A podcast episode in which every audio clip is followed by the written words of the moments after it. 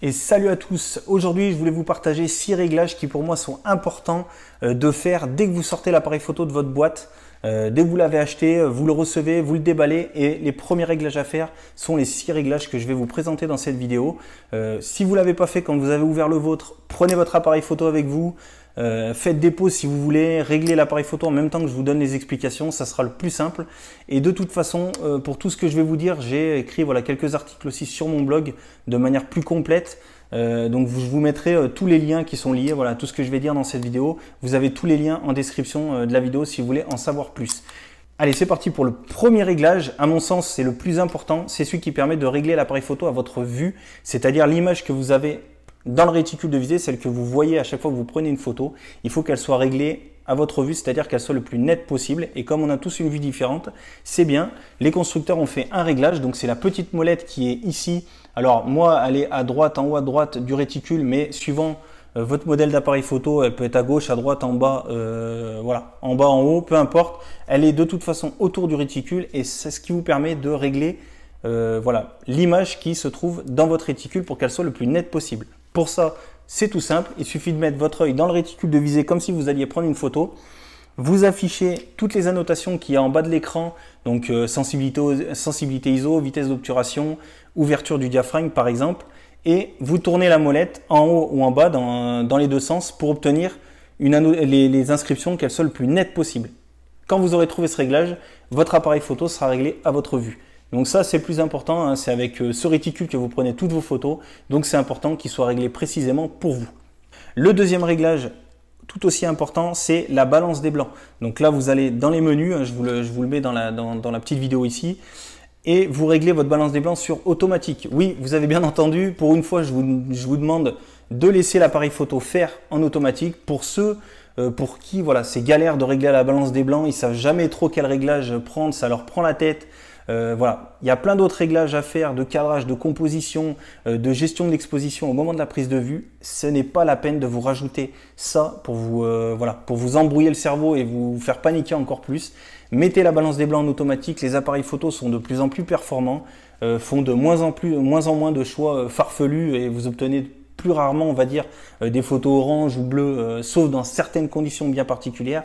Mais dans 90% des cas, voire plus, euh, votre appareil photo fera le boulot. Et de toute façon, même s'il se plante totalement, la balance des blancs est un des réglages les plus faciles à corriger en post-traitement. Vous le trouvez sur n'importe quel logiciel photo, que ce soit, euh, que ce soit des, payants ou des gratuits, peu importe, vous trouverez ce réglage et c'est un des plus faciles à faire. Donc, si ça vous fait des nœuds au cerveau, vous embêtez pas, mettez ça sur automatique.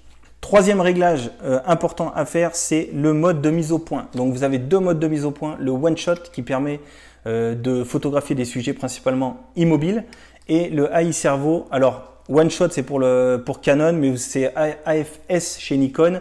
Et le AI Servo chez Canon et le AFC chez Nikon. Euh, et ce dernier mode, le AI Servo et AFC, permettent lui, permet lui de photographier euh, des, des, sujets principalement en mouvement parce que la mise au point est faite dynamiquement et ça permet de, de, suivre plus facilement les mouvements d'un sujet, notamment d'un enfant quand on le prend en photo. Il n'y a pas de mode par défaut. Euh, sachez qu'il y a ces deux modes à utiliser. Si vous photographiez beaucoup d'enfants, le AI cerveau est forcément plus utile parce que les, enfants sont plus souvent en mouvement euh, qu'immobiles. Mais bon, voilà, switchez entre les deux. Mettez, euh, réfléchissez un peu par rapport à ce que vous photographiez, quel est le mode qui vous servira le plus et mettez-le par défaut. Comme ça, c'est déjà réglé de base. Quatrième réglage très important à faire, c'est le mode de mesure de lumière.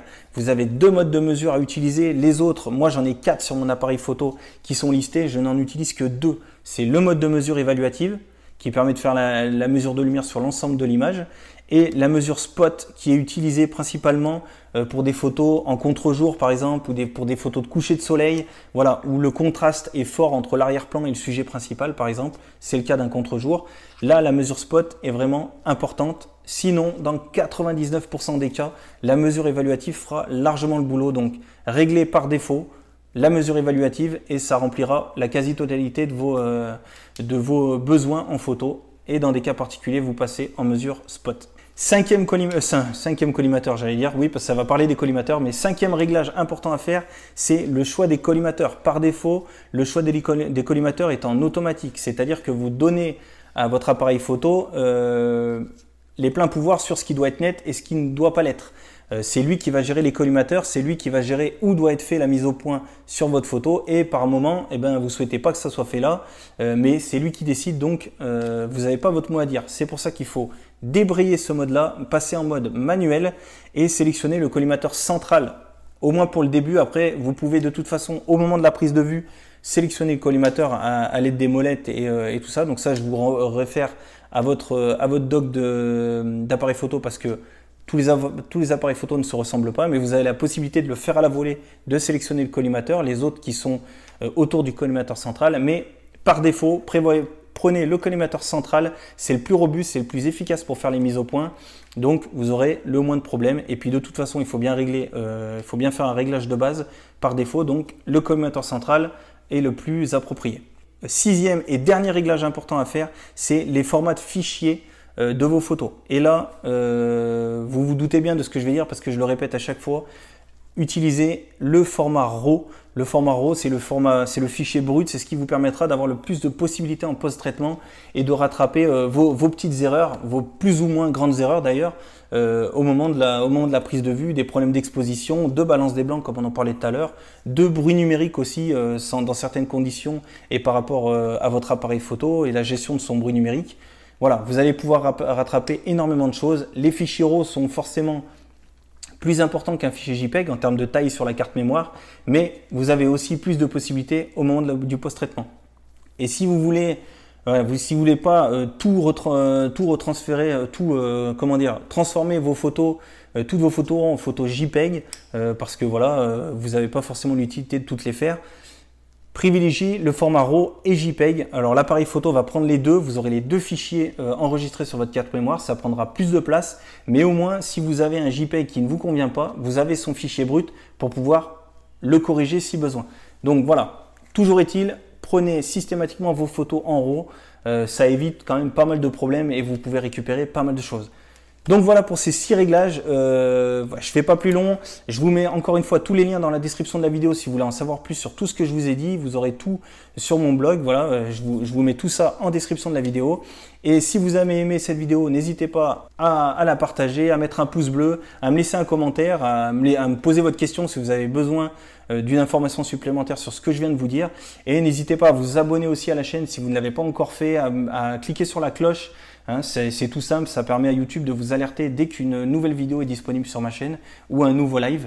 Euh, voilà, si je, suis, si je suis en live, vous allez être alerté euh, rapidement euh, que c'est le cas. Donc voilà, si vous voulez rien rater de ce qui se passe sur ma chaîne, n'hésitez pas à vous abonner, à, cliquer sur la petite cloche. Et moi, je vous dis bah, à bientôt pour une prochaine vidéo. Allez, bye bye